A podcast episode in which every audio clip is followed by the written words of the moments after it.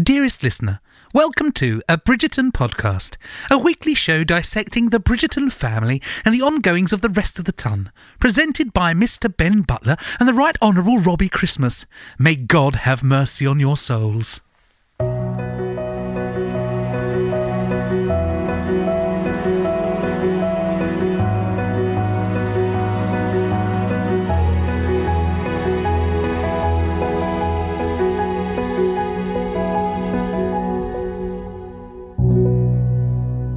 Thank you a lot to Lord Whistledown for that lovely intro. I'm not sure if you can say thank you a lot. Normally say thank you or thanks a lot, but I guess that's something that we can say for this episode. How are you, Robbie? I'm good. How are you? I'm good. Thank you a lot. Thank you a lot. What's been going on? Well, just kind of missing doing this with you, missing Bridgerton. Mm-hmm. We've been getting some I can't say press. PR is probably not the right word for it, but we did get some shout outs. We got a little bit of recognition on the Bridgerton subreddit this week. That was very exciting. Yes, I'm not on Reddit, but you sent me the link. And there was one Redditor in particular who listened to every one of our episodes and gave us like lovely and detailed notes, which was incredible. Yeah. And then people, apart from me, have reviewed the podcast on Apple Podcasts as well, which is exciting. I saw that. That was very cool. I actually just went back the other day and was looking through the notes. All 5 stars? All 5 stars. Yeah. And the people do have, I think one of them might be like Marty something and has a bunch of letters and numbers. So like they do seem like spam accounts that I've set up, but I can assure you that they were not and that they weren't set up by me. So you or someone else has been reviewing the podcast. So thank you to them for that. Yeah. Yeah, I mean, I'll take it spam or real. I don't care. Once it's positive spam, every so often I get those message requests in my inbox DMs, and it just brightens up my day. Normally they're trying to, get me in on the ground floor of some business opportunity, and sometimes I'm open to it. Apparently the theory for spam emails being so terrible is that they are like deliberately bad. Like the fact that they have all the misspellings and stuff in them is a tactic so that like only the people who actually reply like have demonstrated that they are really dumb, and it's actually like quite a good filter for spam or scammers to work. But we're not here today to talk about Nigerian princes. We're here to talk about princes and lords and dukes of honestly, that was like the best transition you could have possibly done. That I see. Thanks. That grin on your face too. You Yeah, I was very happy with it. And this isn't even scripted. Like normally sometimes I do script these, but this one was just off the dome. Yeah. But yeah, here we're here this week to talk about a topic that, when you mention Bridgerton, it's one of the first things that that comes up, the sexual side of the show. And it's something that you and I have touched on, but as our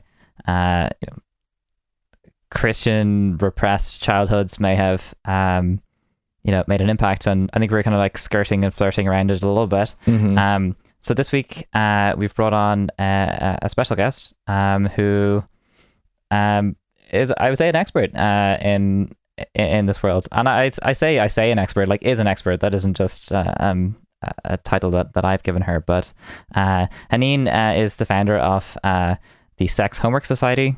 She is a former lawyer who found a different calling, and as a like potential lawyer myself, I can definitely resonate with not being a lawyer. And Haneen is a friend and someone whose opinion on this I think is fantastic. So I'm really excited for us to have Haneen on the show today. Haneen, welcome to A Bridgerton Podcast. Hey, Ben and Robbie. Thanks so much for having me on the show. I'm really excited to talk about my favorite topic ever. Yeah, thanks so much for joining. Now this is something you do, Haneen, like talking about sex and intimacy and coaching people to, I guess, explore themselves and their world.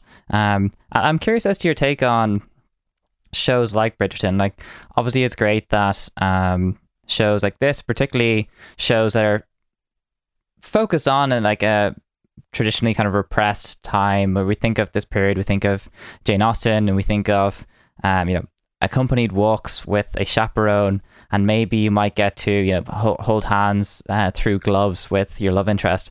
This definitely turns that on its head. But I guess with all portrayals of intimacy on TV, I think there might be some things that aren't so ideal. But I guess as a sort of a kicking off point, like, how would you rate Bridgerton's portrayal of sex as compared to maybe other TV shows of its type?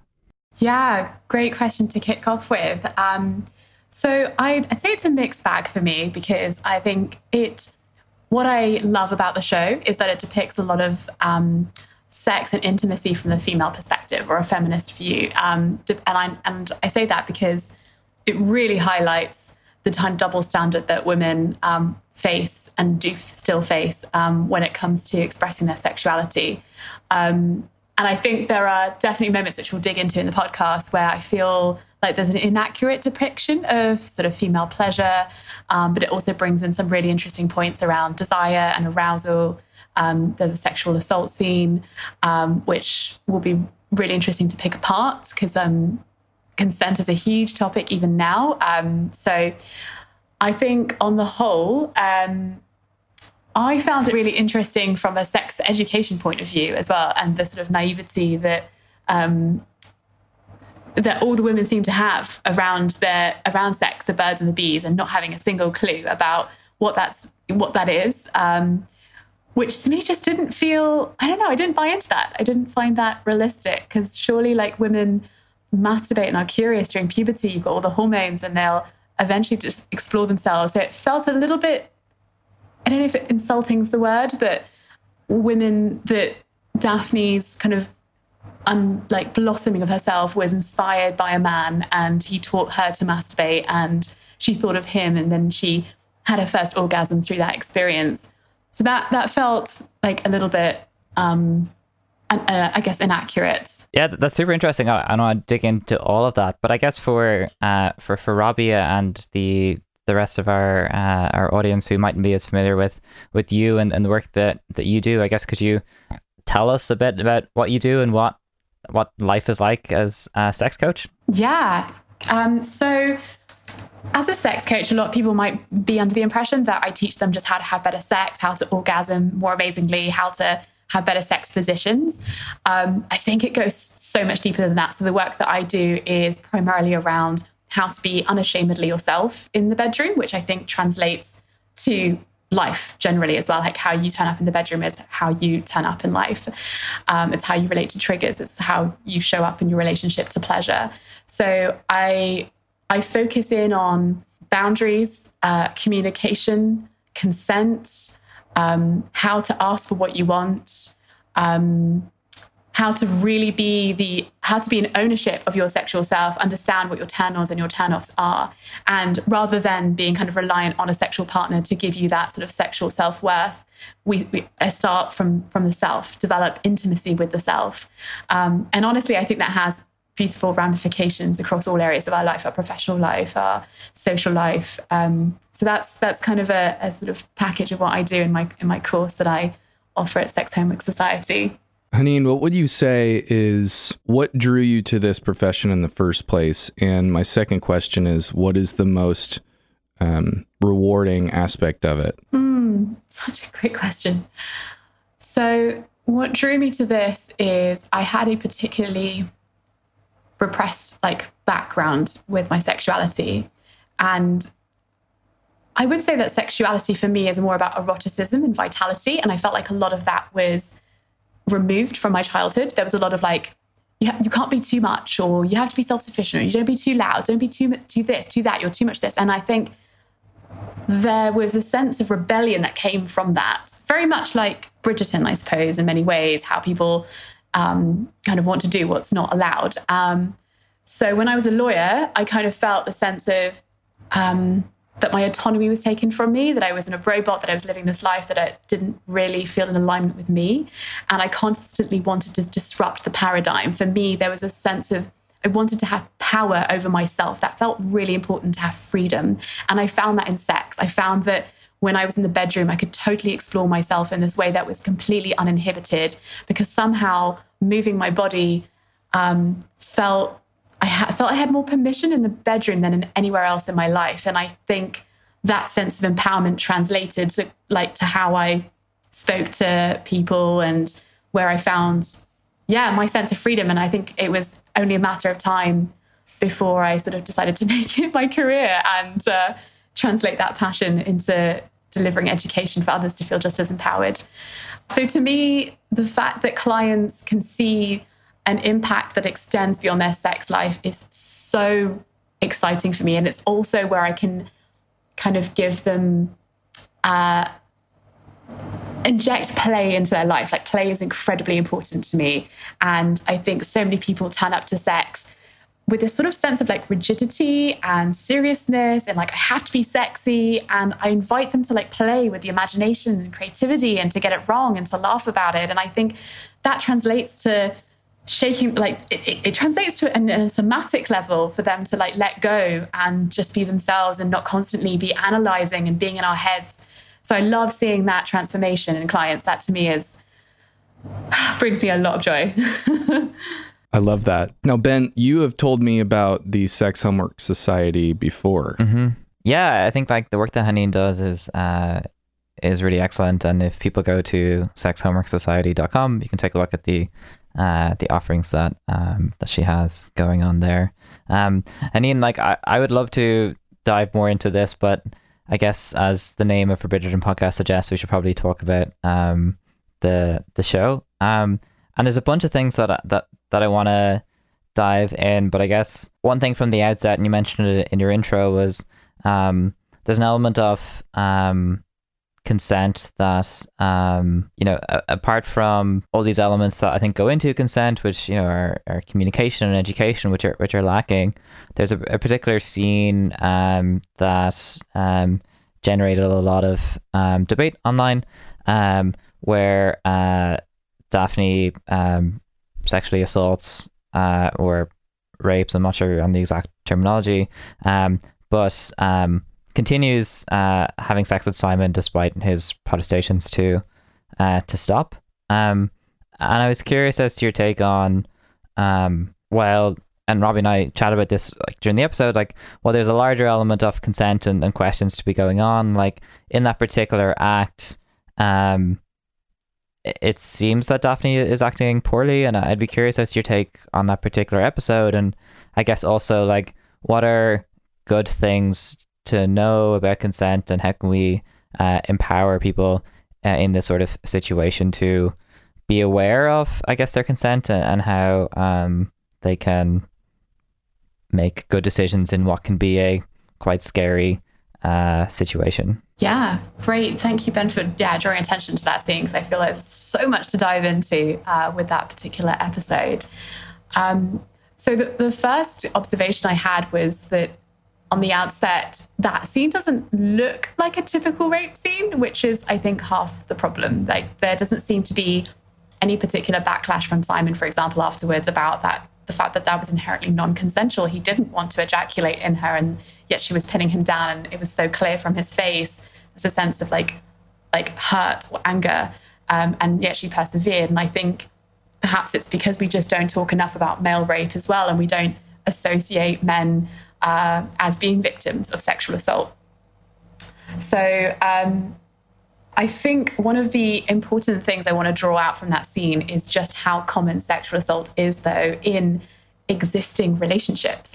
We often think of rape or sexual assault as taking place by a stranger in a bush somewhere, but it happens more often in relationships where couples are already sort of start off consenting, and then it might be that later down the line consent is withdrawn, and it then turns into some form of sexual assault. So that's the first point I want to make about consent, is consent is ongoing. It's reversible at any point. Just because you've started having it consensually doesn't mean that you have to keep going. The second point I want to give about consent is that it has to be freely given. So at no point did Simon kind of freely give his consent to ejaculate inside of her.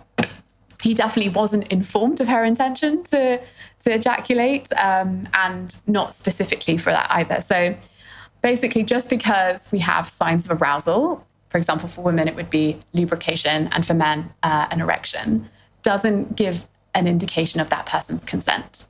So there is a difference between arousal and desire. And arousal is that kind of physical manifestation of being turned on, and desire is the actual brain saying, I really want to have sex with you.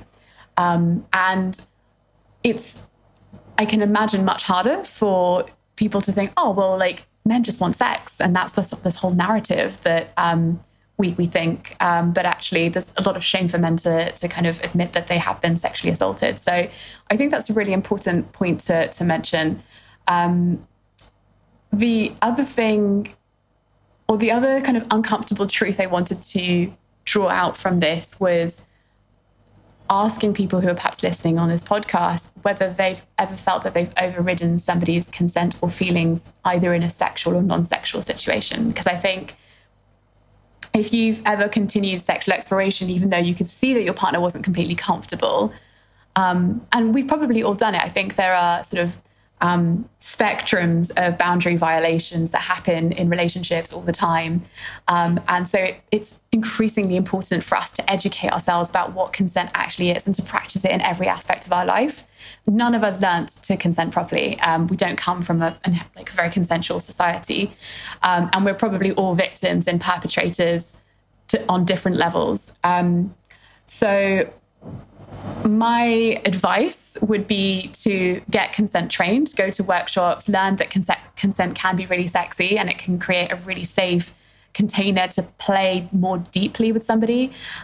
Practice your boundaries, make it a part of your everyday life, but also get educated on the sexual response cycle, the genital response cycle. I think all of that can really help us to kind of ensure that we don't allow this sort of dynamic to happen with our partners. Cool. That was super helpful. Thank you. And yeah, it was something that Robbie and I had touched on, and I think fans had been sort of divided on. And I don't think anyone was necessarily truly against it, saying that it wasn't right. But I think your point around the education is kind of the lacking element there, in terms of this isn't what we imagine rape to be, and the show kind of does gloss over it a little bit, but yeah, it was really helpful to get that overview from you. And I think non-concordance as a concept is super important for people to think about, so yeah, thanks a lot. Are there specific things or elements of consent that are good for people to know? Yeah, firstly, I'd point them to Betty Martin's Wheel of Consent to get informed about consent generally. I think her framework is just incredible. So you can do that on bettymartin.com, I believe is her website. But as a quick reference point, I like to use the acronym FRIES, F-R-I-E-S, when you're thinking about the elements of consent. So the first letter, F, stands for freely given. So consent needs to be freely given. It needs to be reversible. I stands for informed. So this idea that we kind of understand how would you put it? For example, if we're applying it to Bridgerton, what's his name again? Simon. Simon would need to know that she's planning to ejaculate inside him, for example. So this idea of informed consent. E would stand for enthusiastically, which clearly Simon wasn't, and S stands for specifically. So in this case, the specifics of this was that he didn't want her to ejaculate inside her, and she did that purposefully, which therefore constituted assault. So yeah, I think that's a handy framework for people thinking about the elements of consent. When you're watching a show like this, I'm sure there's got to be moments where you just want to yell at the TV. And it sounds like, from what you were talking about earlier, one of the big ones is this idea that the only reason that Daphne knows how to masturbate is because a man told her and taught her how to do that.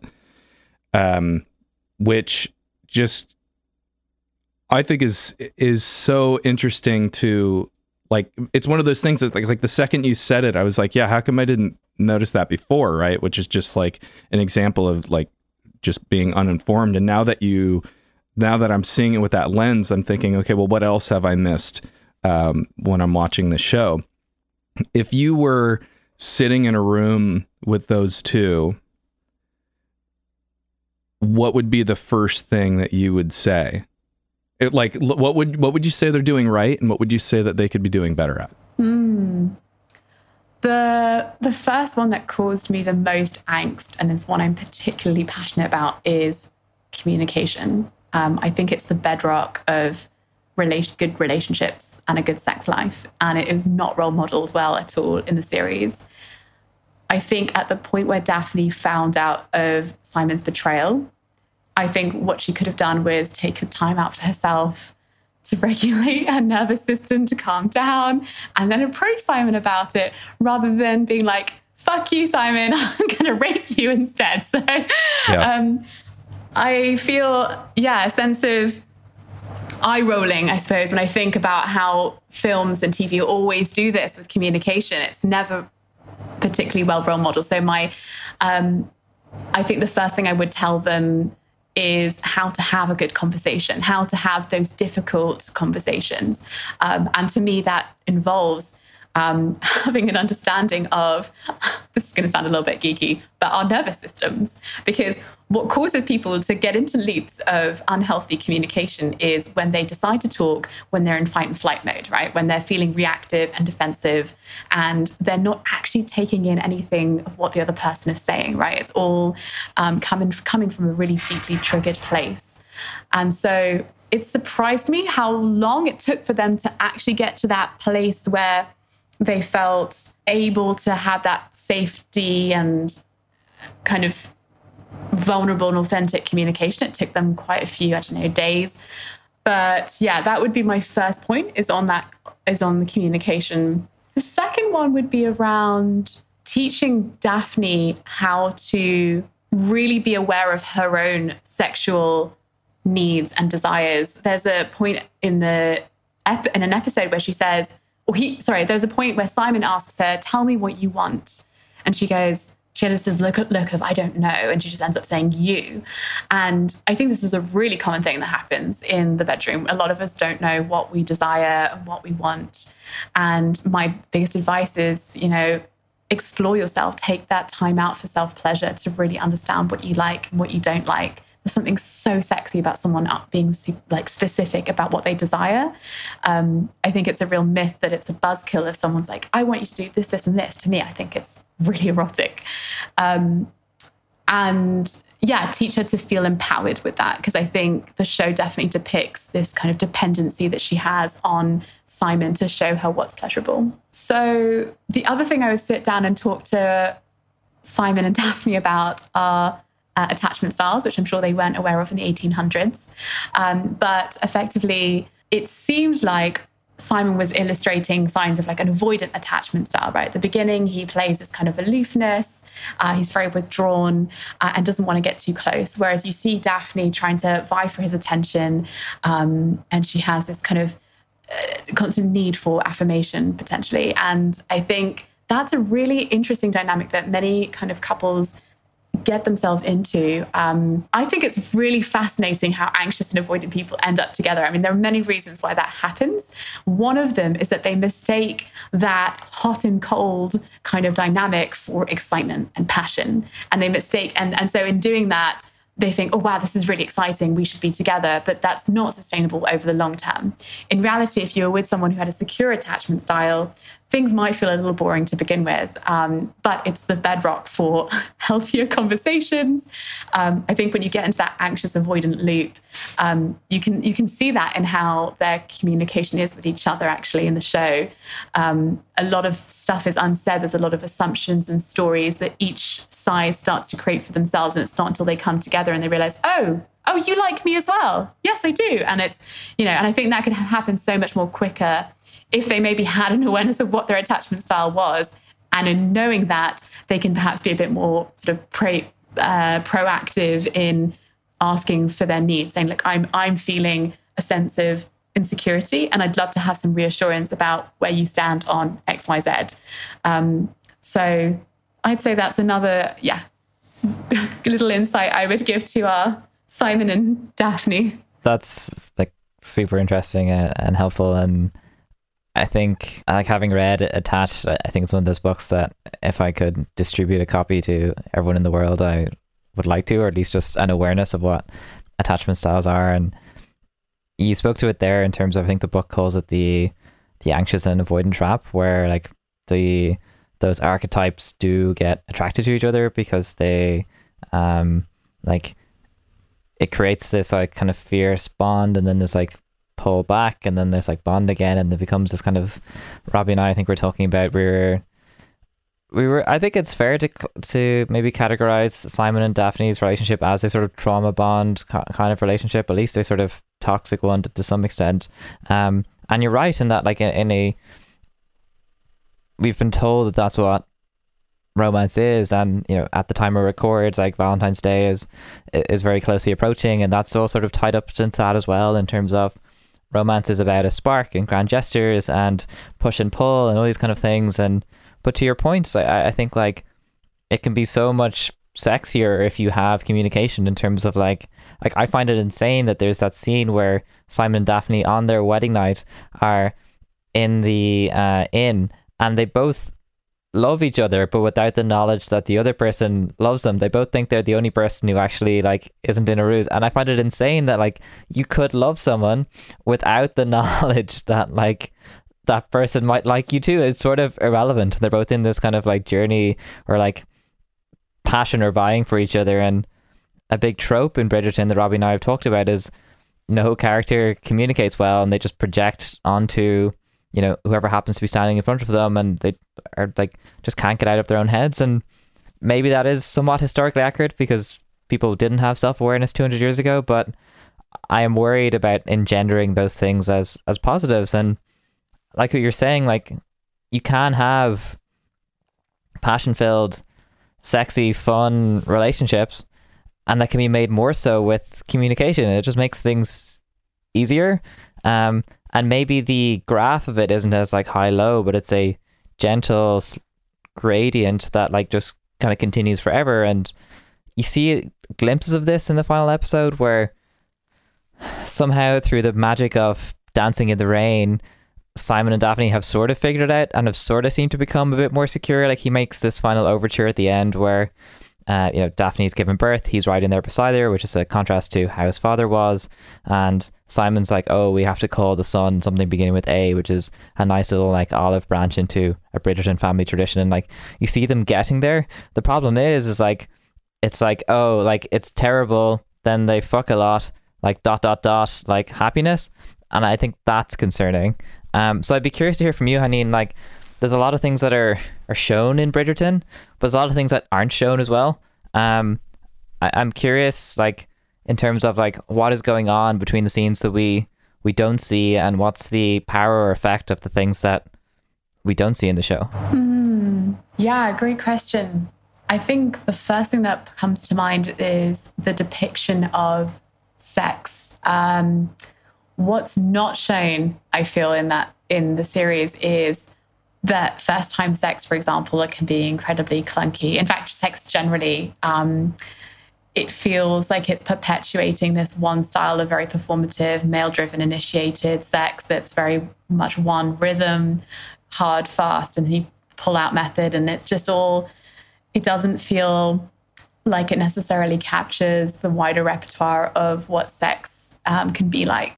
Haneen, you mentioned earlier that one of the good things of the show is the female gaze, or to some idea we're depicting pleasure in some of the scenes from the female point of view, and that is nice, I guess, from the standard Hollywood / porn POV, which is very much from the male perspective.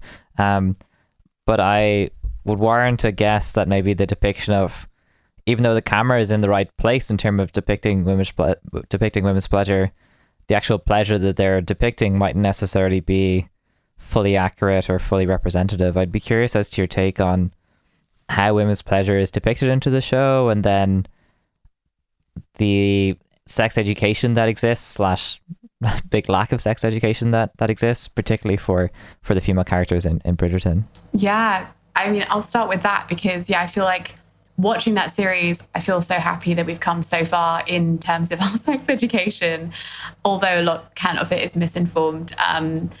Yeah, I feel it's really imbalanced, firstly. I don't feel it sort of perpetuates that masculine, feminine divide of men are all out chasing women and have really explored their sexuality, and women are like overwhelmingly naive about their sexuality. And I think in actual fact, the way we discover ourselves is very different. Like women often associate kind of their pleasure in masturbation more socially, and it's very more context dependent. Whereas men go through puberty and discover themselves mainly through direct genital contact, right? Because that's how that happens for them. Is that in just like we learn from our environment and they learn to associate sexual pleasure with things and that's how it's built, or what do you mean by that? Yeah, so females take their cues from what feels sexually good, mainly through emotions, I find, because I don't think we are inherently it's not like we're presented with with a penis. It's far more obvious, right, when you're turned on. With women, it's a lot more subtle. So I don't know if I can give a personal account, but the way I discovered my sort of sexuality was looking at films and being turned on by that and associating women's like romantic stories with sex. And so my concept of arousal is really tied up with my emotions, because I was turned on through the context that I was in, as opposed to where men are more spontaneously aroused. So it speaks to this idea that women experience a lot more responsive desire versus men who experience spontaneous desire. And what I mean by that is that women feel women kind of need a bit of warming up before they feel sufficiently aroused to get into sex. And often there's this expectation because of patriarchy, because men are so spontaneously turned on, that women should also be like that. And in actual fact, there are also men who also experience responsive desire. And I think that's not really shown very much in film and TV. I think the way that the sex scenes are portrayed in Bridgerton, it's very much all really hot and bothered and instantly like P and a V, penis and the vagina scenes. And I think I would just challenge that a little bit, and just to give people that reassurance that they're not broken if they're not experiencing desire straight away, right? That it takes a lot of time for the body to warm up into these things, particularly for women, as I say, because it's so context dependent. It'll be interesting to see what direction they take the second season in, because I feel like before this show came out, there was a lot of hype around it. And at least in the very beginning, a lot of people were talking about the expectations of how heavy it would, how sex heavy it was going to be, the depiction of sex and the scenes. And that's what has made headlines is how much they show these characters having sex. It seems like they kind of miss an opportunity with all the information that we have out there and with all the resources we have with people like you. It seems like they could take it in a very different direction. So it'll be interesting to see what they do with the feedback they've received in season one, and if they do take it in a different direction in season two and explore these depths like we're talking about now. Because like you said earlier, all of these things that make up a healthy sexual relationship are far more interesting to me than the typical uninformed, perhaps toxic sexual relationship that these characters have. I think there's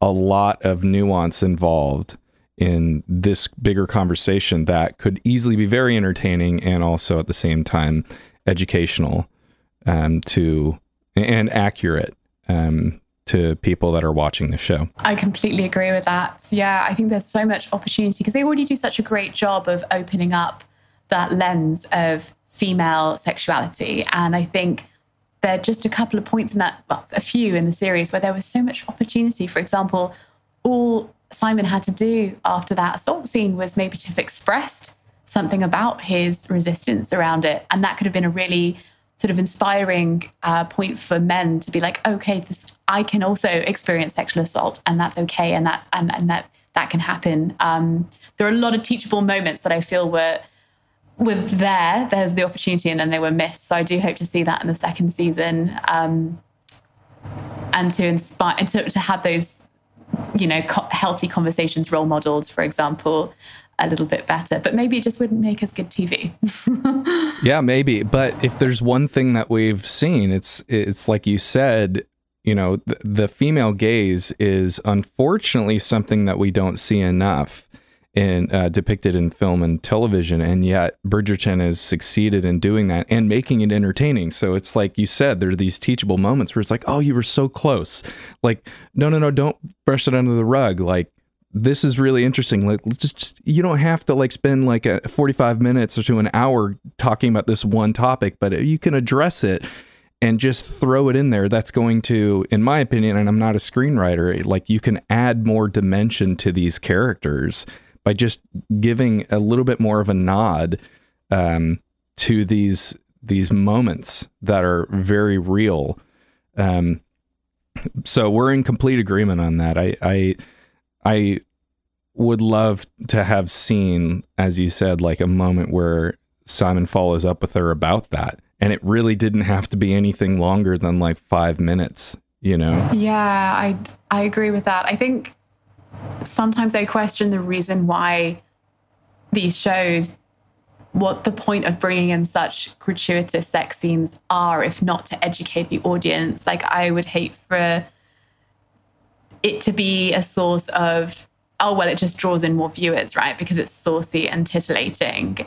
And I feel like it's the responsibility of filmmakers and TV producers to use that, like the TV show Sex Education, which I thought was fantastic. They actually had a sex expert come in to advise them on the show. So I'd be curious actually to know if Bridgerton had one of those to bring alive those issues into the series. Now, Ben, you mentioned that they had an intimacy coordinator. Yeah, they had an intimacy coordinator. My understanding is that person's job is to make the sex scenes as filmed more comfortable for the actors, and yes, to some degree portray sex in a certain way. But my understanding of that role, and maybe Haneen, you know more, but is that it's more sort of like, oh, this is for the actors and for filming, rather than like, oh, this is how we're going to portray like sex in the show. So I would relate it kind of to like how they would block fights or like do stunts. It's sort of like, oh, we have a person who's an expert in this to like make sure we do it safely and everyone is consenting and that sort of thing. Where I think the line stops and where I think it's different to Sex Education, the show, is that I don't think there's someone on set being like, oh, these are the messages that we're trying to get across. I think that has to come at a higher level. And I think the industry has made improvements, particularly in a like post Me Too world, of making it safe for the performers on set. And I think that's like a good first responsibility. But I agree with both of you in terms of like taking that a step further and being like, okay, well, like Haneen, you were saying earlier, like you're sort of early sexual experiences was watching like movies and TV shows and associating like that. And I'm thinking of, there's been like almost 80 million people who've seen this show. So there's a bunch of like young people out there watching this and internalizing it. And I think that it would be nice to be providing positive messages or more positive messages. And I'm curious, Haneen, like say, you know, this podcast goes super viral and you get a call to be the a sort of advisor or expert for season 2 of Bridgerton. Like, what sort of things would you want to put in place to make it a more educational but also entertaining season 2? Yes. Ooh, yummy question. The first thing that came to mind was to flip the stereotypical sort of portrayals of sex, right? And how it's very male-led. And I would get Daphne to be a lot more empowered and proactive in her conversations and her initiation of sex, potentially, to be more experimental, to show sex in a light that is a little bit more clumsy, actually, because I think there were so many steamy sex scenes. And often the honeymoon period is kind of characterized by that, oh my God, we're like fucking like bunnies, and it's out in the rain and the thunderstorms on the staircase, and it's all really exciting. But it's not all like that. Like, sex is really awkward. So I would definitely put more of those scenes in there. I don't know if it would make... And I think viewers can relate to that too, so I don't think it would make it bad TV. I would also... What would I also put in there? Far more healthier conversations, content-wise. I can appreciate that some people, that, you know, the conversations might start off flared up and there's a lot of conflict, but I would definitely maybe have conversations even about sex itself between the two of them, talking about what they like and what they don't like. Maybe I'm taking that too far, but I think that's a huge piece. Everyone thinks, oh, sex comes really naturally and we just know each other's body just like that without even talking about it. And I'd love to hear some more dialogue in Bridgerton about what's really erotic. I was going to say, to your earlier point, you use the word clumsy, which I love because it's relatable. And I think in film and television, there are some times where people, and I'm sure there's plenty of people like us that watch this show with this caveat that, like, okay, let's remember, like, this is entertainment and it's not necessarily realistic. But there is, for me personally, when I see characters that are relatable, I'm entertained by that as well. And I want to continue to watch things like that. Sometimes people watch these things and they idolize things that they can't relate to, as if that they need to achieve that. But the idea of sex being clumsy, which it absolutely is and can be, and can also be very sexy and glossy as well. I would love to see a sex scene where, like, they, you know, forget where they put their underwear, or they, you know what I mean? Where, like, or one of them has to get their socks off, or they're having a hard time untying their shoes. Robbie, do you remember we were talking about it in a prior episode on I think it was on their wedding night, where they're in the inn. Yeah, and he's got his boots on. He has his boots on, and then so he's wearing his, like, proper riding boots, and then they cut, and then suddenly his, like, boots are off. And Robbie was like, oh, that's kind of weird. I'm like, well, the reason they didn't show that is because if you ever wore in riding boots, they're incredibly hard to take off. And as someone who, I don't wear riding boots that often, but I wear sort of, like, tight jeans, and, like, trying to, like, get those off can be a little, but, like, I think, and again, it's like, there's nothing, like, sexier to me than someone just being confident and owning that and being like, yep, like, that's the perils of looking great or whatever, and just kind of, like, shrugging that off and going with it. I think that can be a great, like, comedic and, if done right, like, sexy moment. Yeah, it doesn't have to be embarrassing. And I think, to Haneen's point, this whole overarching point, which is there is, you can be confident and comfortable. Being comfortable is also sexy and can put your partner at ease, right? And so this idea of just being like, yep, these pants are too tight or something like that, without even having to say that, you know, it's like, it certainly can put another person at ease, you know? I would have loved to have seen that. I mean, and they could do that. They're writers, they're Hollywood writers, you know, like they can do that, and they can do it in a way that is unique and never done before. I completely agree. I think if we could just have more examples of where sex is clumsy, I think it would give us more permission to not adhere to this completely impossible standard, really, of, like, what sex should be. And I think having good sex, to me, is actually about taking risks, that it might go wrong, to go off script, to play. And that might mean you take, you know, a reverse, you know, a U-turn, that you might get it wrong, that it might be unpleasant. And we're so sort of afraid of not being this perfect, sexy, wonderful, formulaic sex experience that we forget to be creative. We forget to be riskier and play around with potential types of touch and dirty talk that might not be well received. But without doing that, yeah, how do we, like, that's real sex to me. It's about the erotic. It's about the imagination. You know, one of the things too on the show that I found interesting that as we've been talking about this is Daphne exploring her sexuality, reaching a climax and having an orgasm. You know, while we're kind of spitballing and brainstorming here too, it occurred to me that everybody's different, obviously, but I'm curious from your point of view. To me, it seems like there's also an opportunity there to talk about how the orgasm works for the female, because the way they portray it, it looks like they're exactly the same. Where Simon reaches an orgasm the same way that she does, and as some of us, and as you know very well, like it's very nuanced and different. Yeah, big topic, orgasms. I feel quite passionately about the fact that there is an orgasm gap, right? So a lot of, when I say that, I mean that men will come, say, 90% of the time, women perhaps four out of 10 times during penetrative sex. It's quite rare for that to happen. It's usually through clitoral stimulation, and it would certainly be very rare to be orgasming the first time you masturbate. Like, to show it as easy as that felt unrealistic to me.